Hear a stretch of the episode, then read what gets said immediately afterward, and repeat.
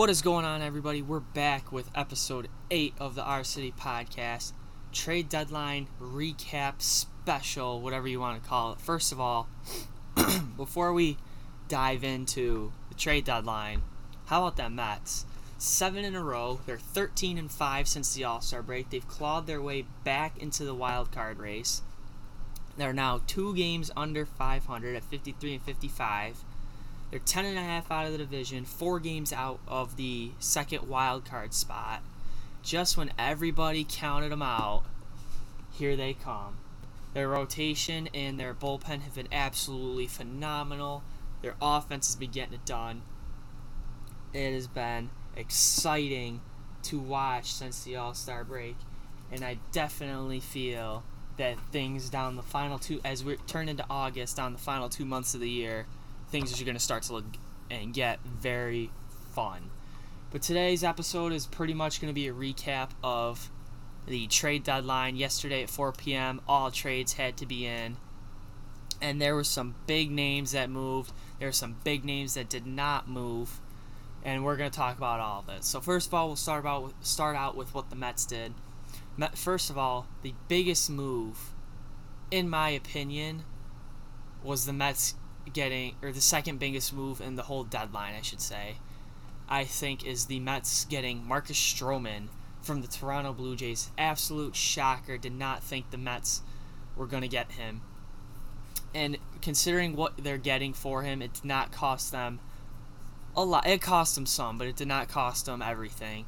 They had to give up pitching prospects Anthony Kay and Simon Woods Richardson. Marcus Stroman having to pro- arguably his best year in Toronto. He's 6 and 11 with a 2.91 ERA and 21 starts. He earned his first career All-Star nod this year. He's racked up 99 strikeouts so far and has a 7.1 strikeout per 9 rate, which is just short of his career high with 2 months left in the year. In terms of personality, the Mets got a perfect fit in Marcus Stroman. A personality like his, he's big, he's loud personality. He is a perfect fit for New York City, and I think he'll have no problem fitting in. He does have playoff experience, which is great. He even quoted this morning saying, I can't wait to play in the playoffs this year. So he's got that confidence. He's bringing that over to the Mets. And at the rate they're playing right now, don't be surprised. Honestly, don't. What the Blue Jays are getting, the Mets gave up Anthony Kay and Simon Woods Richardson. Anthony Kay is 1 in 3 with a 6.61 ERA this year with AAA Syracuse. He started the year in AA Binghamton where he was 7 and 3 with a 1.76 ERA and 12 starts. He was expected to make it come up to the Mets maybe a September call up probably next year and be impactful, but certainly trading him now to gain a starter that can help them now and in the future was worth it. We'll come back to Kay a little bit. Simon Woods Richardson is currently with Class A Columbia, 18 years old. 3 and 8 with a 4.25 ERA and 20 starts. He's got also 97 strikeouts in 78 and a third innings pitched. He's a bit of away from the majors, uh, being at 18 years old, but he's definitely got some talent. I did not know a lot about Richardson until this trade happened. Then I read up on him a little bit it's the Toronto's definitely got a nice starter if he can work his way up the system. He certainly has a chance to make a good impact on the Blue Jays, whether it is in the bullpen or as a starter. And as the Blue Jays continue to rebuild, definitely will be a, one of those names to keep an eye on in the ne- next couple years. But with regards to Anthony Kay, I am totally okay with giving up Anthony Kay in this trade. Did I want Kay to go? No. But considering the Mets were able to get a starter like Stroman without giving up Wheeler, without giving up Syndergaard, without giving up uh, really a lot. I mean, they did give up Kay, who's arguably their top pitching prospect, but you know, it you really have to give to get at this at in the major league the way Major League Baseball works in terms of trade you're going to have to give a little bit to get something in return. And I think what the Mets got, certainly a great arm for their rotation. He's a Long Island native. He certainly will fit in perfectly with this team and with this rotation. it's a question really of uh, how it plays out. His first start with the Mets is expected to be in uh, Pittsburgh as the Mets head there for this weekend. I'll be watching closely for his first start with the Mets. But Anthony Kay, he may be up in September this year. Sorry for that noise from upstairs. But he may be up this year in September with Toronto.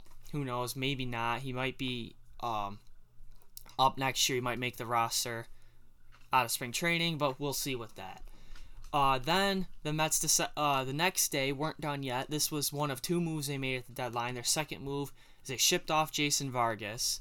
Not only did they trade him, they traded him to the Phillies. One of the in- more interesting places was not really expecting the Phillies to be in on Vargas, let alone the Mets actually sending him to a division rival. But that uh, they sent Vargas to the Phillies with cash considerations in exchange.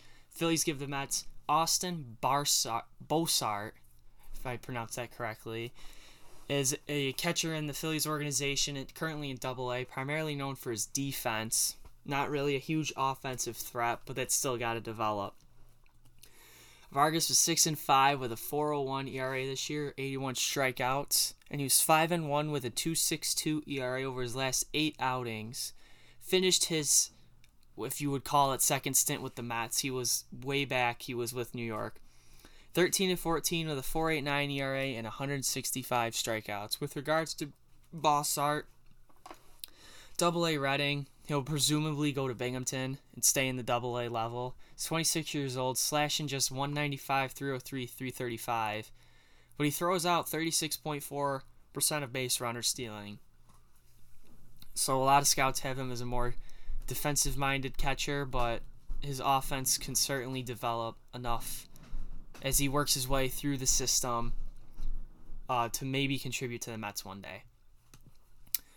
Uh, with regard now, a lot the biggest shock was that the Mets did not deal Syndergaard and they did not deal Wheeler. With regards to Syndergaard, the Mets made it uh, public knowledge that they were not planning on dealing Syndergaard after his last start against Chicago in Game One of the series. They said we're taking him off the block, no more talks. Their asking price was very high for him, as it should have been. Same with Wheeler. And they decided it was in their best interest to just take uh, Syndergaard off in general, and they kept dangling Wheeler out there. The Rays were in on him, Twins, Astros, Yankees, all those teams in on him. But again, Mets had a very high asking price, which I felt they should. I was a little surprised they didn't deal Todd Frazier and maybe get a center fielder, some outfield depth, or maybe get a reliever, try and package him up. But considering what they got, they got Stroman, they got rid of Vargas, which was ideally the best case scenario. I was thrilled they did not trade Syndergaard because trading for Stroman told me that they were going all in this year. And you're not going all in without Syndergaard. So it made no sense to trade him which I was glad when I found out they took him off the block. And with Wheeler, what he's shown, he could have gotten you a very nice return. But the Mets, again, had a very high asking price. But now you're looking at a team that's got a rotation of Jacob DeGrom, Noah Syndergaard, Marcus Stroman, Zack Wheeler, and Steven Matz. From top to bottom is arguably the best rotation in all of baseball. And I am looking forward to see these last two months of the season, how they shape up. That's really all the Mets did during the deadline. They did not find a deal they liked regarding Wheeler, but there were plenty of other teams that were active. The biggest trade of the deadline, in my opinion, second, of course, I said was the Stroman trade. The biggest trade, Zack Greinke is heading to Houston. That's right, Zack Greinke, the Arizona Diamondback, heading to Houston. In exchange, the Diamondbacks are getting prospects. I apologize if I pronounce uh, the names wrong. Corbin Martin, who's a right-handed pitcher, outfielder Seth Beer, infielder Joshua Rojas, and right-handed pitcher J.B. Bukauskas. Bukauskas. I'm sorry if I mispronounced that. So the Diamondbacks are getting four prospects in exchange. Astros getting Zack Greinke, and arguably to put the Mets rotation for the best in baseball. in contention is Houston. Uh, joining uh, the newly acquired Zack Greinke will be Justin Verlander, Wade Miley, um, Gerrit Cole, and the fifth starter for Houston. I'm really not sure who that is, to be honest with you. If I, let me take a look right now.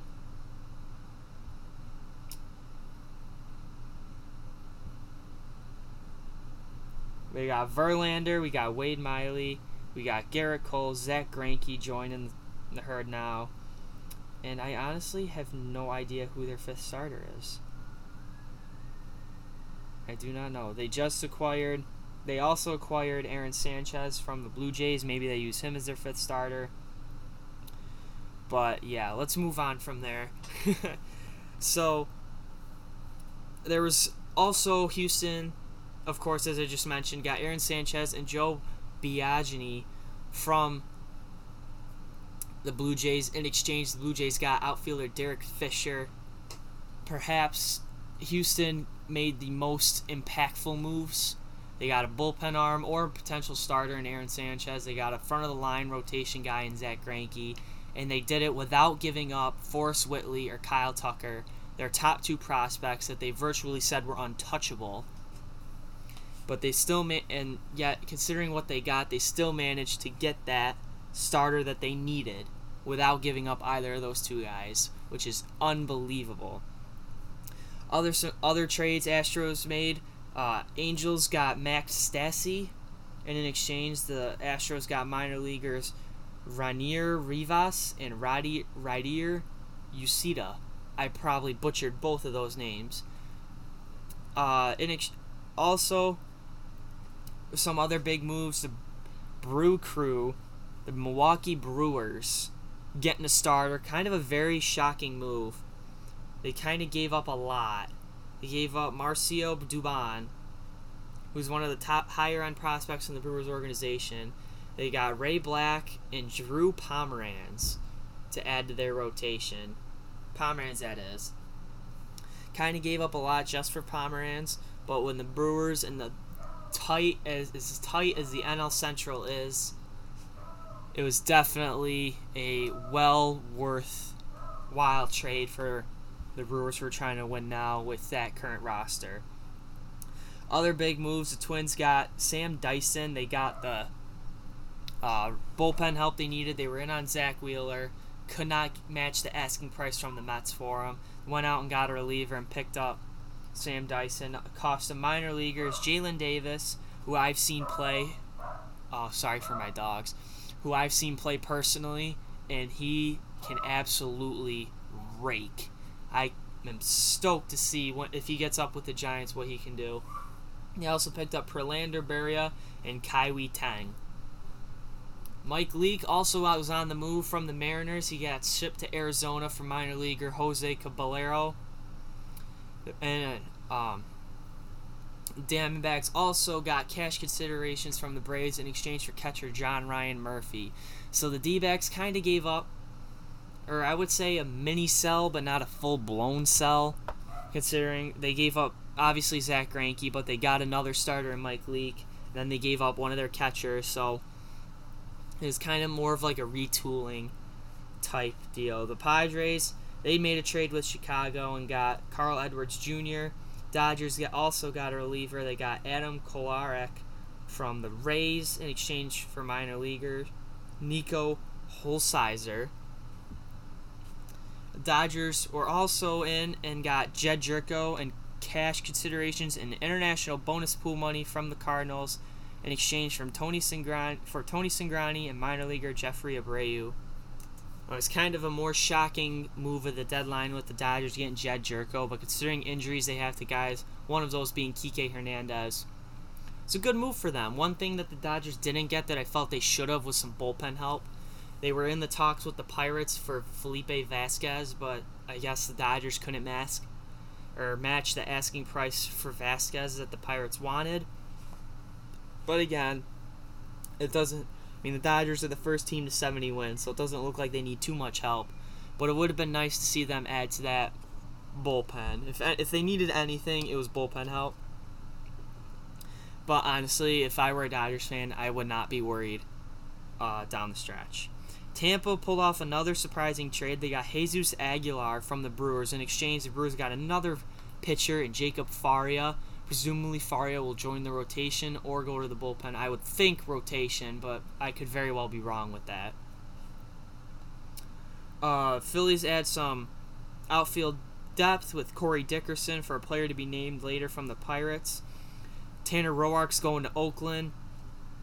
Hunter Strickland and Roenis Elias are going to the Nationals bullpen from the Mariners. Mariners got a couple minor leaguers. They also acquired the Nationals, that is Daniel Hudson, to help bolster that awful, absolutely awful bullpen they have. Uh, again, they only cost cost a minor leaguer. Uh, Scooter Gennett is heading over to the Bay. Player to be named later from the Reds. Giants are getting the second baseman and Cash from Cincinnati. This move probably more under the radar. For two minor leaguers, the Cubs got Nicholas Castellanos and Cash from the Tigers.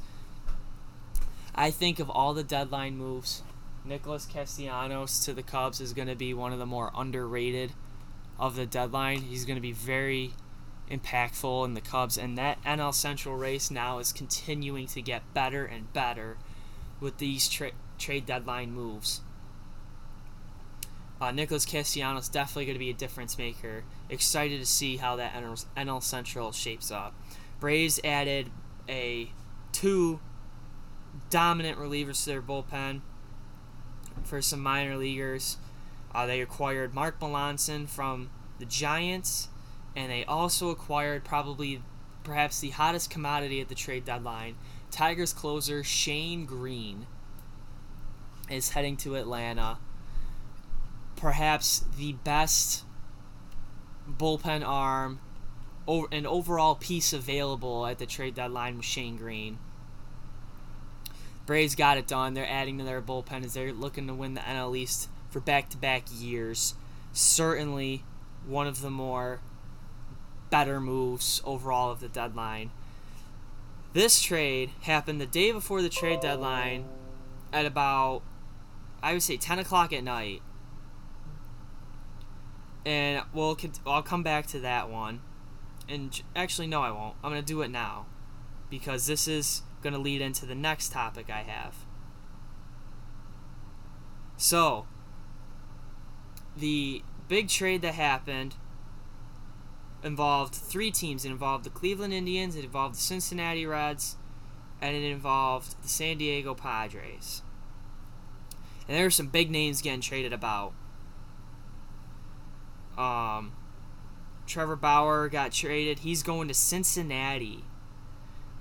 That's right. He is going to the Cincinnati Reds as part of a three team deal with the Padres and Reds. So here's how the whole deal went down. The Reds got Trevor Bauer. The Indians got Yasiel Puig, Scott Moss, Franmil Reyes, Logan Allen, and Victor Nova. Obviously, the two big names in that trade being Franmil Reyes, who's an absolute stud in San Diego, and of course Yasiel Puig, who can't who for, can't forget about Yasiel Puig. I mean, come on. We'll talk about him in a little bit. And then the Padres got Taylor Trammell, who's the number one prospect in the Reds organization, number 30 in all of baseball, as part of that trade. That trade probably was more of the one of the more louder ones, considering what happened after. Just minutes, literally minutes after Bauer was traded to the Reds, Puig was going to the Indians. It was not made known to Puig yet. He's still in the game with the Reds. And then you see some barking going on. The Reds are playing the Pirates. You see uh, Garrett's on the mound. You hear some barking from the ti- the Pirates dugout, and literally runs over there and takes on the entire Pirates team. He just goes in there and starts swinging away. And a bench, huge bench clearing brawl ensues. They announced the suspensions earlier today. So Yasiel Puig's final act as a Cincinnati Red was in the middle of a bench clearing brawl. Trevor Bauer's final act as a Cleveland Indian was chucking a ball over the center field wall because he was mad he gave up a homer and was being taken out of the game. So that was one of the more comical trades from that aspect. But in terms of the Cincinnati Reds, that was a great trade for them. They got their ace to pair with, or second ace, I should say, to pair with Luis Castillo, along with Sonny Gray having a huge, huge bounce back year. And again, the Reds, they're still in that race in the NL Central. So it'll it's certainly going to be a great race down the stretch, like I've said before. They're six and a half out of the NL Central lead. They're six games out of the second NL wildcard spot. Six games under 500, six and four in their last ten. So it'll certainly be fun baseball to watch down the stretch. And with the one trade deadline, so you can make waiver moves on August 31st, but you cannot make waiver trades. The MLB changed the rule after last year that went into effect this year to have every team make their decisions now. So then all trades had to be done by 4 p.m. yesterday. Zack Greinke, like I said, the biggest trade happened literally right at 4 o'clock. So it was a very active day. It was very slow at the beginning of the day, but then started to pick up steam. There were some couple other trades we didn't discuss, but again, some of the big winners in the trade deadline. Houston, obviously. I'd say the Mets, uh, considering what they got, they gave up what they wanted to. They got what they wanted. I would say, for the most part, I think they definitely should have gotten a reliever, another reliever, or maybe another uh, outfield depth piece. But I'm over overall, I'm happy with how the Mets did. I think the Mets in Houston were uh, towards the definitely Houston was number one in terms of how teams fared in the deadline. I think Ash the Astros won, definitely they won the World Series in my eyes with their trade deadline. But the Mets were certainly up there. The Reds had a nice deadline. They're up. Indians had a good deadline to try and run down the Twins. Overall, it was a pretty eh, pretty what you expected. Some names that didn't move, obviously Syndergaard and Wheeler. Mad Bum was not traded, which was one of the big names that was brought up. So it's really, you know, now we just wait and see. We got two months left in the year as we head down the final stretch of the season. This episode, I mentioned, if you guys follow us on Twitter, I mentioned that this episode might be a little longer, but I did not anticipate getting through everything as fast as I did. So that's gonna we're gonna get start wrapping up this episode, episode eight of the Our City podcast. Uh, mostly just a trade deadline recap. We'll be back on Sunday with another episode, with episode nine. Uh, it's been crazy the past couple days, so that's why our schedule's been kind of uh, flipping around. So if there's any uh, MLB news that you guys want us to talk about, leave it in the comments below. Make sure you subscribe and share with your friends and let us know how we're doing. Big trade, de- trade, trade deadline. Mets got rid of Vargas, but they picked up Marcus Stroman, arguably the best rotation in all of baseball. It's gonna. They've won seven in a row.